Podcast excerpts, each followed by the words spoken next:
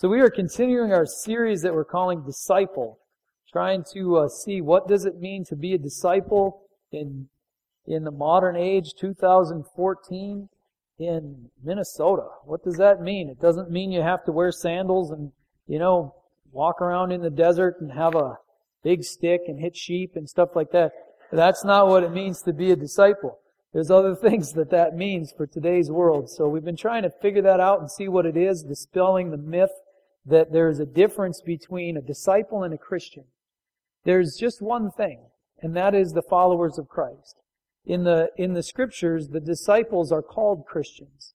There's not two groups of people. Those who like inherited by their family line a belief system and but they don't really take it very seriously and they don't really pay attention to any of it and, but they're Christians and then there are the disciples who are you know really on fire for Christ and doing the, doing the stuff. You know, it's not like there's two groups. There's only one group. There's the followers of Christ, which are the disciples, which are the Christians. The disciples of Christ, I should say. Followers of Christ are Christians. And so, uh, it can be kind of hard to sort through what is the stuff that is the stuff of God, the stuff of a disciple. Um, and we read Matthew 28, 18 through 20 to see what it means to be a disciple. This is the Great Commission, Matthew 28. Then Jesus came to them and said, All authority in heaven and on earth has been given to me. Therefore go and make disciples of all nations, baptizing them in the name of the Father and of the Son and of the Holy Spirit, and teaching them to obey everything I have commanded you. And surely I am with you always to the very end of the age. So Jesus was saying, go make disciples, and here's what you're going to do. You're going to baptize them. They're going to make a public confession. They're going to stand before a group of people, and they're going to be seen choosing Christ. They're going to make a public confession. That's at their baptism. And then you're going to teach them to obey everything that Jesus has commanded. So that's what it means to go and make disciples. Go have them make a choice, a public confession, and then teach them to obey what Jesus taught. That's how you make disciples. That's the process. Now, there's more going on than that in this world and in the church world. We talked about church culture, and that's just following the, the ways of man. In Mark 7, 7 and 8, Jesus warns us about church culture. And here's what he says there. They worship me in vain. I just don't like reading that. Did you know it's possible to worship the Lord in vain? To have a relationship with church, but not have a relationship with God? You can worship Him in vain. Their teachings are but rules taught by men. You have let go of the commands of God and are holding on to the traditions of men. And we talked about how this doesn't necessarily mean fancy high church traditions. It could be any type of church traditions. In, uh, in our type of churches, all the pastors have to wear pants like this. Right? You gotta have the little, uh, Trinette got me these. I used to wear the carpenter pants and she's like, dude, you don't look good in carpenter pants. I'm like, but they got the phone pocket. I know where my phone is. Now it's, I don't know where my phone is. And she's like, no man, you can't wear carpenter pants anymore. They're just not, they're no good. I'm like, okay. So I got these pants. And so now I'm cool and I fit in with everybody. And, but does God care what kind of pants I'm wearing? No, He doesn't care at all. He's not interested in these pants. The, but you know, you go to churches like ours, you got the fancy button shirts with the, the what embroidery on them, and you got these kind of pants, and they've usually got some weird shoes. She wanted to get me bowling shoes. She's like, you should wear bowling shoes to church. That'd be really cool. I'm like, I don't know, man. That seems weird, but it's okay to wear bowling shoes to church. That's okay. But if you get upset if people don't, or if you get upset if people do, then you're just all worried about church culture and the traditions of men. God does not care about what shoes you're wearing uh, and what pants you're wearing and that sort of a thing. So that's just church culture stuff. And that's different from the ways of God. Then we talked about itching ears in 2 Timothy 4 3. Paul writes to Timothy, he says, For the time will come when men will not put up with sound doctrine. Instead, to suit their own desires, they will gather around them a great number of teachers to say what their itching ears want to hear. So this is not talking about the ways of God. And it's not really talking about church culture necessarily. It's talking about personal preferences and people seeking after their personal preferences and getting what they want. Both stylistically and theologically. People want what they want. Do you think this is true for today? For uh, American Christianity? Do it? I forget how many denominations there were. When I first became a Christian, there were 600 different denominations in the United States. Now I think there's like a thousand or something. I mean, it, there's a lot. And my first thought was, well, 600 different groups and they all disagree with each other. So at the very most, 599 of them are wrong and one is right. I'm pretty sure 600 of them are wrong. You know, like if that's going to be that lopsided, it's just ridiculous. So there's all these different groups, so we can go wherever we want to hear what we want, to find what we want, to get the music we want, to get the teachings we want, to get the things we want.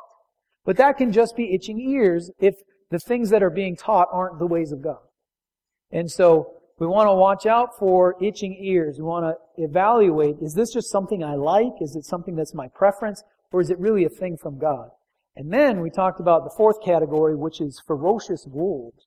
So within the church, we've got the ways of God, we've got church culture, we've got itching ears, the ways of preference, and then we've got the ways of darkness. Jesus warned us about this in Matthew 7. He says, watch out for false prophets. They come to you in sheep's clothing, but inwardly they are ferocious wolves. I'm going to ask you a simple question. Why would Jesus warn us to watch out for false prophets? Because there are some. Right? Watch out for false prophets. Now that's different from somebody who's trying their best and maybe making a mistake from time to time. You know, because I would put myself in the category of people who are trying but make a mistake from time to time.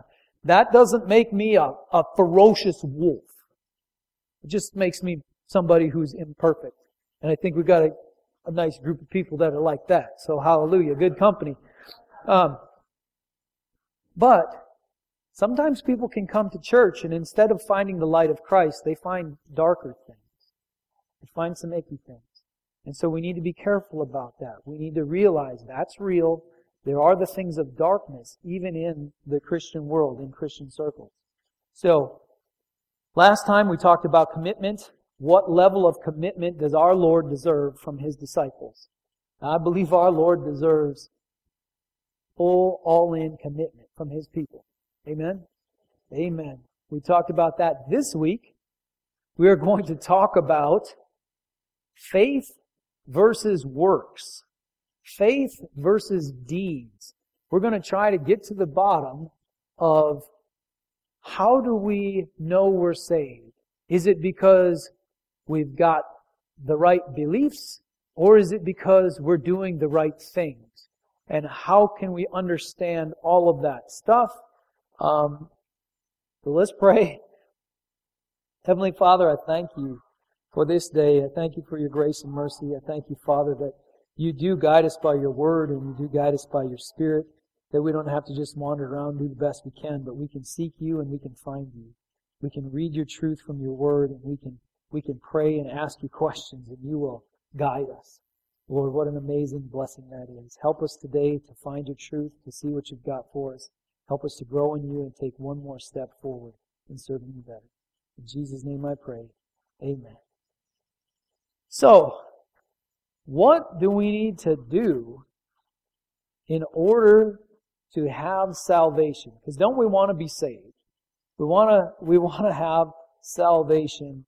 We are going to talk about faith versus works, faith versus deeds. All right. Just a few questions as we get our preliminary work done here.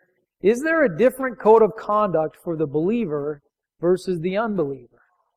Is there a different code of conduct for the believer versus the unbeliever? I would say there is. Shouldn't, shouldn't we expect Christians to act in a particular way? Like, for example, are Christians supposed to lie? No. So the code of conduct would be if you're a believer, don't lie. Uh, how about stealing? Should Christians be doing lots of stealing? No. How about sneaking up behind people and punching them in the back of the head? Should we do that? No, we shouldn't do that.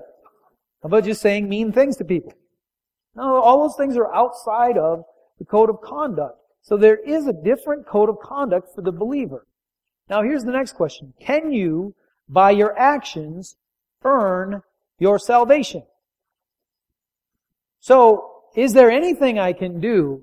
Like, I mean, no matter how much I tell the truth, no matter how nice I am to people, uh, no, no matter uh, how much I give, I can't earn my salvation, right? I just get that free from God, and none of that other stuff even matters. So I just go to heaven for believing, but then why do I have to do all the stuff? Because if I can't earn my salvation, if it just comes from me believing, why don't I just believe and I'll just forget that other stuff?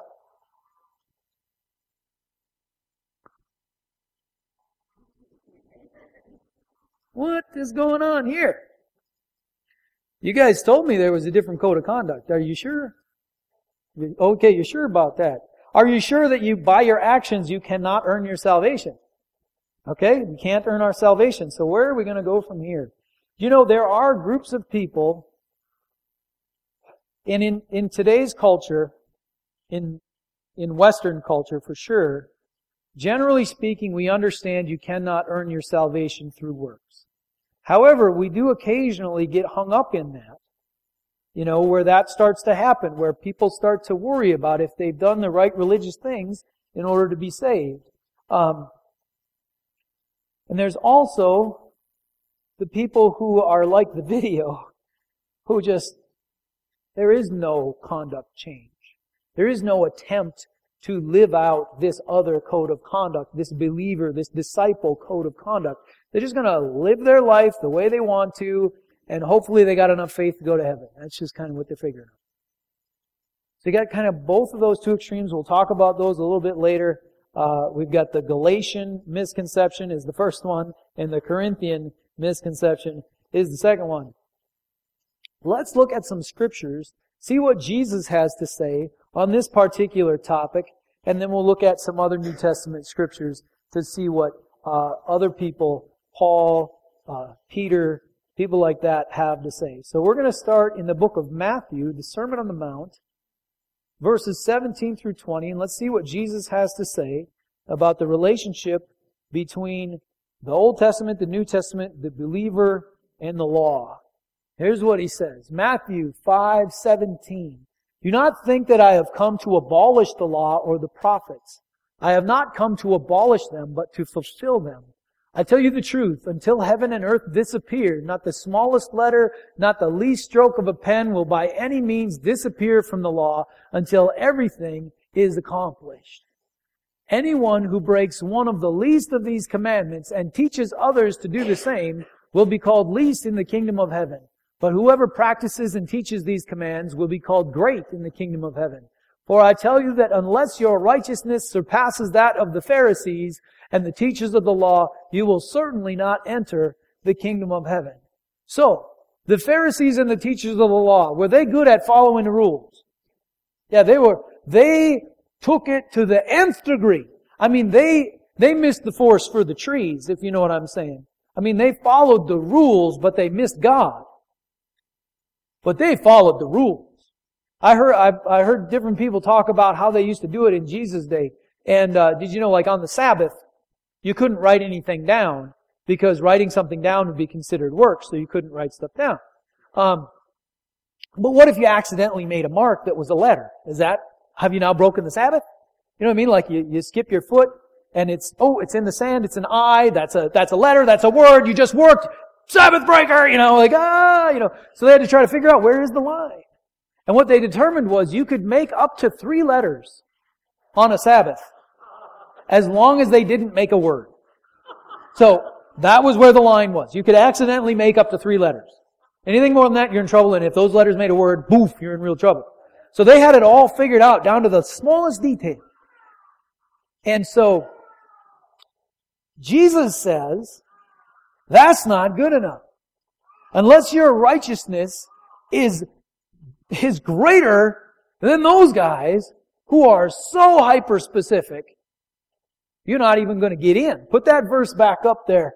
Uh, the last part. Uh, where he's talking about the Pharisees and how if your righteousness does not surpass that of the Pharisees and the teachers of the law, you will certainly not enter the kingdom of heaven. Is not enter the kingdom of heaven a bad thing? Yeah, we want to avoid not entering. We want to enter. You know, uh, people ask me questions about hell. I'm like, I don't want to know. I don't want to find out. You know, I don't want to, I don't want to, it's bad. Just get on the other side. You know, let's, let's enter into the kingdom of heaven. Um, we have to surpass the righteousness of the Pharisees and the teachers of the law. Man. And Jesus says, I didn't come to abolish the law, but to fulfill the law. So do you think that would lead people into following all the rules to earn their salvation? Hmm.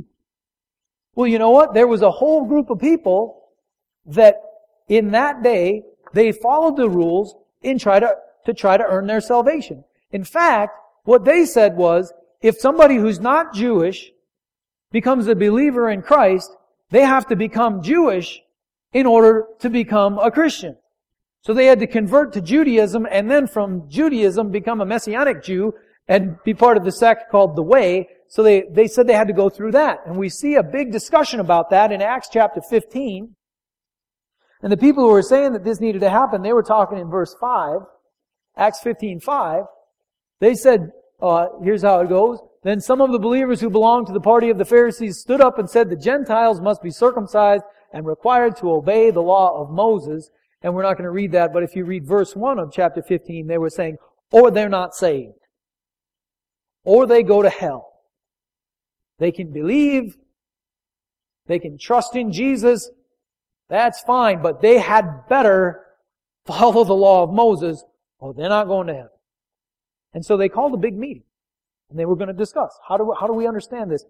Do the Gentile believers, the non-Jewish believers, need to convert to Judaism, follow all the rules of Judaism so that they can then become Christians and have faith in Christ. They had a big discussion, trying to figure it all out. Peter was at that meeting, and here's what Peter had to say. Acts 15, starting in verse 7. There it is. After much discussion, so this was a big meeting. Isn't that amazing?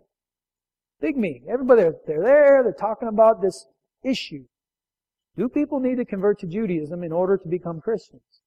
After much discussion, Peter got up and addressed them. Brothers, you know that some time ago God made a choice among you that the Gentiles might hear from my lips the message of the gospel and believe. God, who knows the heart, showed that He accepted them by giving the Holy Spirit to them, just as He did to us. He made no distinction between us and them, for He purified their hearts by faith. Now then, why do you try to test God by putting on the necks of the disciples a yoke that neither we nor our fathers have been able to bear? No, we believe it is through the grace of our Lord Jesus that we are saved just as they are. So Peter says it is by grace we are saved, not just the Gentile, but the Jew as well. We are saved by grace. So you don't need to be circumcised and follow the law of Moses is what Peter said. Is that consistent with what Jesus said in Matthew chapter 5?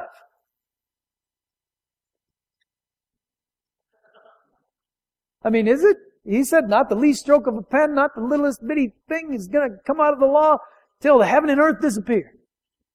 And here Peter goes, ah, we hadn't been able to do it. Let's not make them do it. It's no big deal. We just, we're saved by grace, man. Is that consistent? Huh. If I had more time, I would tell you what fulfillment of the law means. He fulfills the law. That's a, boy, is that a key in understanding that passage, but you're not going to get the fullness of that today. We're going to talk about some other stuff.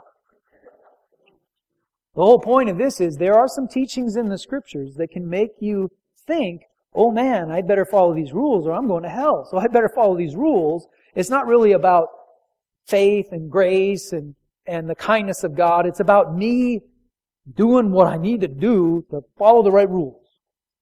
Some people get pulled into that. Then let's read John 6, 26 through 29. This is Jesus teaching again. And in this passage, people ask him, what do we got to do, man? What do we got to do? Isn't that a great question to ask Jesus? I think when you ask Jesus, what's the most important thing? And he gives you an answer, you listen. Here they say, okay, what rules do we have to follow? And he tells you. Here we go. Jesus answered, I tell you the truth, you are looking for me not because you saw miraculous signs, but because you ate the loaves and had your fill. Do not work for food that spoils, but for food that endures to eternal life, which the Son of Man will give you. On him, God the Father has placed his seal of approval. Then they asked him, what must we do to do the works God requires? Isn't that the question we're asking today? What do we need to do? Jesus answered, the work of God is this, to believe in the one he has sent.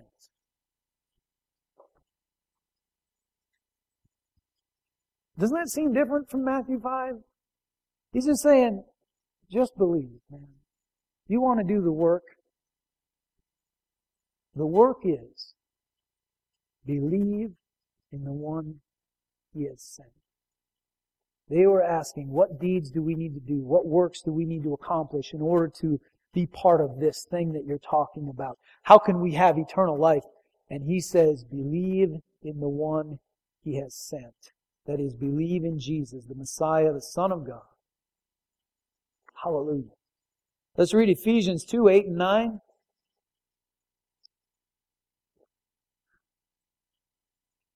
For it is by grace you have been saved through faith, and this not from yourselves. It is the gift of God, not by works, so that no one can boast. So, can you get more straightforward that it's not us earning our salvation? This is a gift from God. Salvation is a gift from God. It's not by works. I can't boast. I can't earn it. I just receive it. Been saved by grace through faith. Hallelujah. So, does that mean I don't have to follow the code of conduct? Because I'm saved by grace through faith, right? The code of conduct is a separate thing. I don't have to earn my salvation by following the code of conduct, right? I just believe. Whatever that means. It Might mean the thing the guy in the video was talking about. You know, just this really fluffy idea of faith. Alright, so you can see how this can go too far into just nothingness. Like we're not following Christ anymore, we're just living our lives however. And Paul reacts against that in Romans 6:15. Romans 6:15 Paul says, "Shall we sin because we are not under law but under grace?" By no means. It's like, don't sin because you're not under law. What's the matter with you? He's like, he's saying, okay, yeah, you don't, you don't need to follow the law for your salvation, but don't be sinning. Don't be doing that. So this is, isn't this a little bit like, I'm not, you know, it's like going all these different directions, not quite sure. We're we're gonna try to pull this together. I'm gonna try to make this fairly simple so that we can understand what is being said here. Let's do the basic plan of salvation, because that's an important thing. So, God is good. He's got a wonderful plan. And you can be part of that plan. In fact, His plan includes you. He thought of you, He made a way for you to be part of that. So God has a plan for an eternal kingdom. A kingdom that lasts forever, where there's no sin, no pain, no death. It's just perfect. That's way better than here. You know, He's got that plan. He wants you to be a part of it. Uh, however, in order to be a part of it, did I, did I, did I mention there's no sin there? Right. So are there, is anybody going to lie about you in heaven? Anybody going to take from you, steal from you in heaven? Anybody going to make fun of you in heaven? Anybody going to say something behind your back like, oh yeah, big fancy guy he thinks he is? Is that going to happen in heaven? No. So if you do any of that, can you be there? No, because if you're there, it's not going to be heaven anymore because people are going to be lied about. They're going to be, uh, they're going to be stolen from. There's going to be all these problems. So you don't get to go. Sin separates you from that. You don't belong because you'll wreck it. So you don't get to go. All things associated with sin must be destroyed for heaven to be possible. So the wages of sin is death. For just the eternal kingdom to be possible. Fortunate. So now we're all in trouble, right? Now we're, we're like, oh no. Uh, That's a problem for me because I, I don't deserve to be there. I can't even fit in there. I don't, I would ruin it if I was there. What am I going to do now? Well, fortunately, the wages of sin is death, but that penalty for sin, death, was taken by Jesus for us on the cross. So the penalty was paid. Jesus died on the cross. He shed His blood so that we could be forgiven, that our sin, which disqualifies us from the eternal kingdom of God, would be eradicated, wiped away, and we could belong and be part of that. What a wonderful, wonderful thing Jesus did for us. And so in order to access that forgiveness, we believe in Jesus. We believe in Him. We say, Lord, I believe in you. I believe that you died on the cross for my sins. Please forgive me of my sins and bring me into your kingdom. And are you in? Boom, you're in. You're in. You're forgiven. Your sins are forgiven. You're in. But now what? What are you joining? What are you into now? What have you gone into now that you're in? Hmm. All right, let's talk about the two major misconceptions, and then we'll straighten that all out real nice. You ready for it to get straightened out real nice? Does it make sense? All right. So let's talk about the Galatian church and the Corinthian church just real quick. If you read the book of Galatians, Paul is writing to the church in Galatia and he's telling them a bunch of things. Is he happy with them or unhappy with them? I'm just trying to find out if you know about the book of Galatians. Is he happy with them or is he unhappy with them? He's unhappy. Okay, so by the, the noise poll, I'll explain the situation. So what happened was, Paul on his missionary journeys, he went and he preached the gospel to the people in Galatia. And they're like, yes, we believe. And they started to believe, and they started to walk by faith, and they were filled with the Spirit, and they're walking with God, and then they started to get a little nervous. They're like, well, I mean, we're believing, but maybe we do need to do all the Old Testament stuff. Maybe do we need to be circumcised and follow the law and, and make sure we have all the right feasts and all the right, all the right things happen. Maybe that needs to happen or we're, we'll be lost. We'll be disqualified. We better do that. So then they tried to earn their salvation by imposing a religious structure onto all of the believers. And then they were, they were, if you follow all these rules, you do all the things the right way, then you go to Him. And so Paul is like, guys, you started with the Spirit, now you're gonna go to like dead religion? What's the matter with you? And he yells at him. He did yell at him. Another guy wrote it down. You know, Paul didn't write it down, somebody else did. He'd like dictated it. So he was, I'm sure he was yelling. he yells at him, gets written down. In the olden days, they had to do it that way. Take the scroll and read it to the Galatians. So they were getting too caught up in rules. In Corinth, on the other hand, which is another place where there was a, a church growing believers there, they got way too loose. I mean, they were doing, they were doing bad sin. You know what I mean? Like, bad stuff is going on in Corinth. Like stuff that, as it says, you know, even the unbelievers won't do that. You know, and you guys are doing it. What's the matter? And you're all happy Yay, we're free in Christ. We can sin like just absolute, you know, oh, they're just sinning like crazy.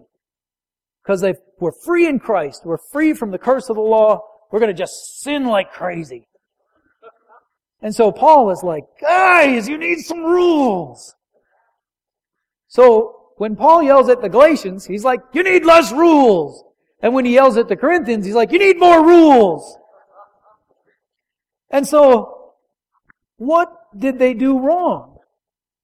Well, in order to understand what they did wrong, let's ask this question. What do you get saved from and what do you get saved to? Like, let's say that I'm on a ship out in the ocean and the ship sinks. And now I'm floating in the ocean. I need to be saved, right? What do I need to be saved from? From drowning in the ocean. I need to be saved from the ocean. What do I need to be saved to? A lifeboat would be great. You know, uh, maybe a bigger boat you know, that's not leaking. You know, I need to be saved from the ocean so that I don't die. because the wages of being out in the ocean by yourself is death. And I, and I need to be saved to a great big boat with food that's warm and happy and that sort of thing. So it's not just getting saved from something. I have to get saved to something. So I need to get saved from what? If I'm if I'm a person in this world. What do I need to get saved from? We talk about getting saved. What do you need to get saved from? Sin? You guys are more spiritual than the first service, man. They're like, hell, man, we gotta get saved from hell. We don't want to be doomed. Like, that's true. That's true. We want to get saved from hell, right? We want to get saved from the wrath of God. We need to be saved from the wrath of God. And we, what do you get saved to if you're getting saved from hell? You get saved to heaven. You get saved from destruction to eternal life. Hallelujah. Now, the Bible also says we get saved from sin.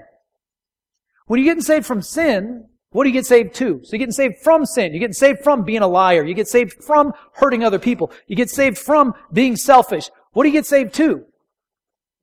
Righteousness. So you get saved from being a liar to being someone who tells the truth. You get saved from being a jerk of a husband to being a husband who loves his wife like Christ loves the church. You get saved from a selfish person who takes and takes and takes to someone who has an abundance and shares and gives. You get saved from sin to righteousness. Now what the Corinthians got wrong was they thought, okay, you get saved by righteousness. You don't get saved by righteousness, you get saved to righteousness. And what the Corinthians got wrong was they thought, well, I'm going to get saved from the consequences of sin, but I want to keep living in sin. Like, no, you can't go from living in sin and then get saved to still living in sin. You don't get saved from sin to sin. You get saved from sin to righteousness. Now, let me ask you, I'm just gonna, let's talk about the time frame here. So when I get saved, say from the consequences of sin, if I get saved from hell, and I get saved to eternal life, to heaven, how long does it take to make that transition? I mean, like, is that something you work out with fear and trembling? You just ask for forgiveness, you're forgiven. But how about getting saved from sin to righteousness? Is that like an instantaneous, yep, righteous now, woo! You're perfectly forgiven, but guess what? You gotta work that out. You gotta work out your salvation from sin to righteousness, because you might, you might be the sort of person who gets nervous and then tells a lie. You just really want to tell people what they want to hear, and so you lie to them. Well, is that in the, in the disciple code of conduct? You're supposed to, no, you're not supposed to do that. Do you now go to hell because you lied? You know, ask for forgiveness for that. But that's a process of going from walking in the wrong ways to walking in the right ways. That's a process. And we've got to, we've got to work that out. We've got to fight through that. Does that make sense? We don't get saved through righteousness, we get saved to righteousness. We aren't saved because we do great things, but we are saved to doing great things.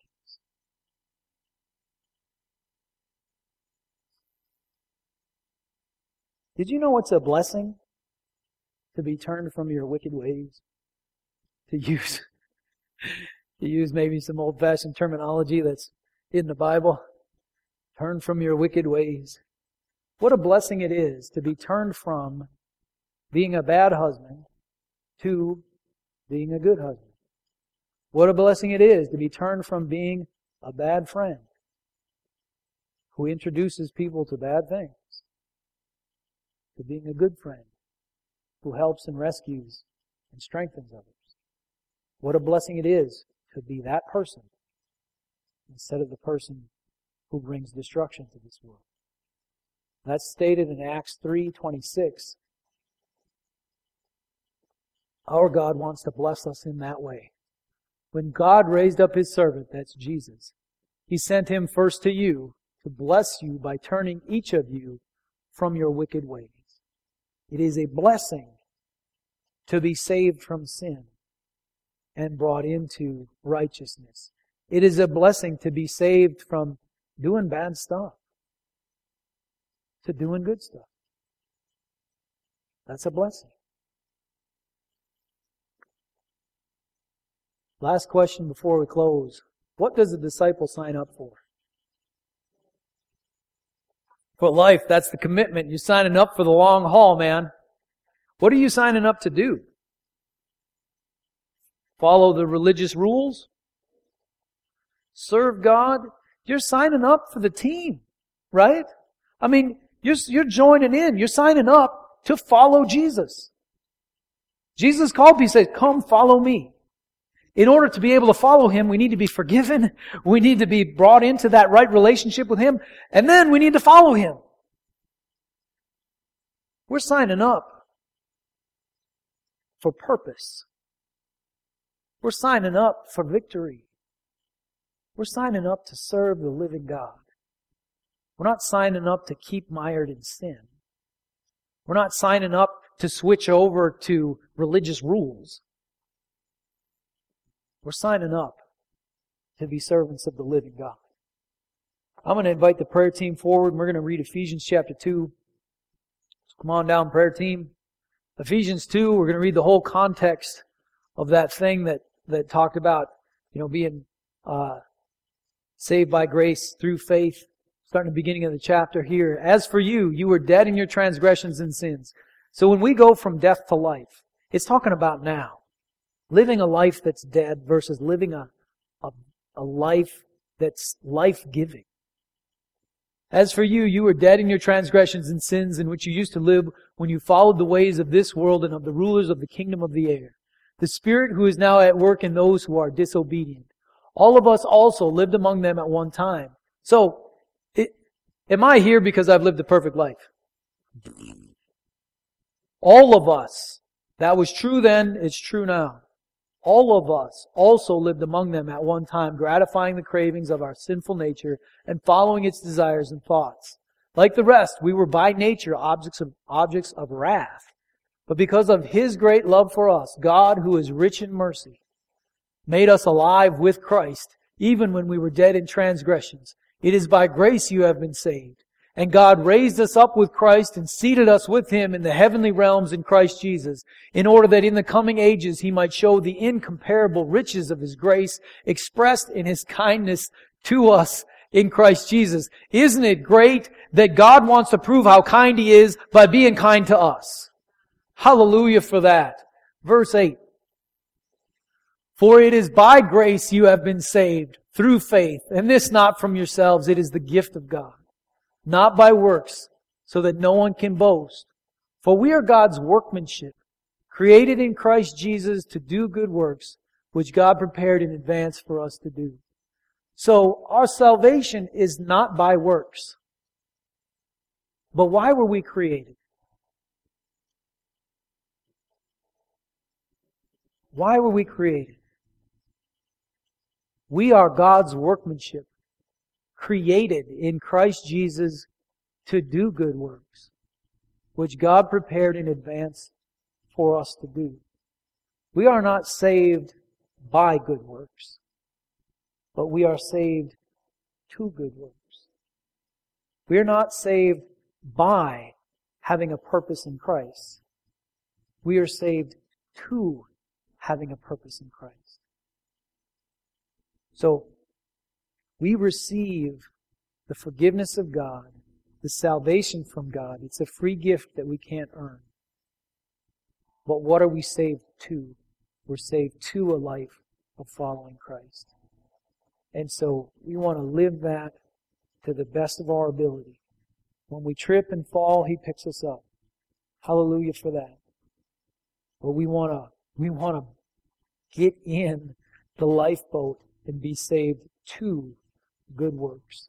I'm going to close in prayer. I've got the prayer team up here. If you've got a prayer need, if you're not quite sure if your sins are forgiven, you need to come and pray with the prayer team. Because that can be a, a sealed, done deal this morning. You can be completely forgiven, perfectly forgiven in Christ. And then work out your salvation as you go from uh, wicked ways into righteousness. If you've got any other kind of prayer need, if you've got a, a physical issue you need prayer for, come on down, receive prayer for that. You've got a relational need you need prayer for, a financial need, whatever it is, the prayer team will pray. That we believe in God with you to see a breakthrough. So let's close this morning. Heavenly Father, we thank you for the gift of salvation. We thank you, Lord, for your kindness that you are demonstrating to the universe by being kind to us, by giving us something we don't deserve. We don't pretend to earn that. But let us walk in what you saved us to. Let us walk in the calling, the purpose, the abundant life that you have for us. We know we can't earn our salvation. We can't deserve it.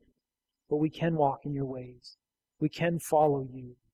We can choose to go with you. So bless us in that way. Help us to go with you. I pray a blessing over each one in this place. Lord, let your light shine in our hearts.